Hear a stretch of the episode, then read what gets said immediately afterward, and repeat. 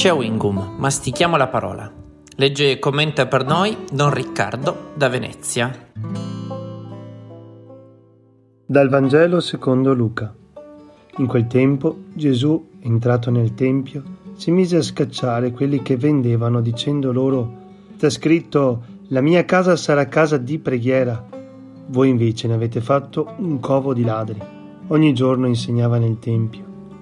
Capi dei sacerdoti e gli scribi cercavano di farlo morire così anche i capi del popolo, ma non sapevano che cosa fare perché tutto il popolo pendeva dalle sue labbra.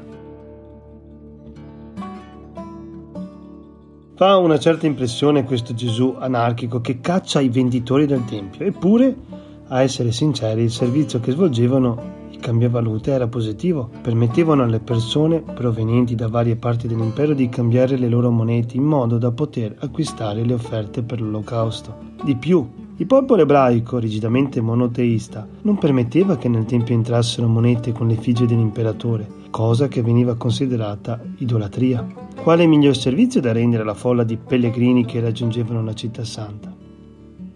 Credo che dietro questa vicenda si nascondano due lezioni aggiornatissime. La prima, Gesù se la prende con chi mercanteggia con le cose di Dio mercanteggiare, cioè trattare Dio alla stregua di un assicuratore, fare patti, chiedere offrendo. Non si acquista la sua benevolenza, ci è donata gratis. Non chiede prezzo a colui che ci ama senza misura. Attenti a non avvicinarci a lui con il cuore stretto e piccolo di chi deve mercanteggiare. La seconda riflessione, più ampia, nasce dal nostro rapporto con le cose e il denaro. Il cuore del discepolo è un cuore che conosce il rischio dell'accumulo, di non avere freni, dell'ambizione che mai si sazia di ciò che ha e che si confronta nell'invidia con gli altri, sempre visti migliori. Il Signore, anche su questo, ci chiama a libertà.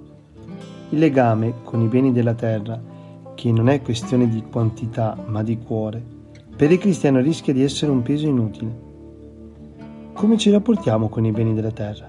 Come li viviamo? Siamo capaci a condividere le cose, il tempo, il denaro? Sappiamo accontentarci?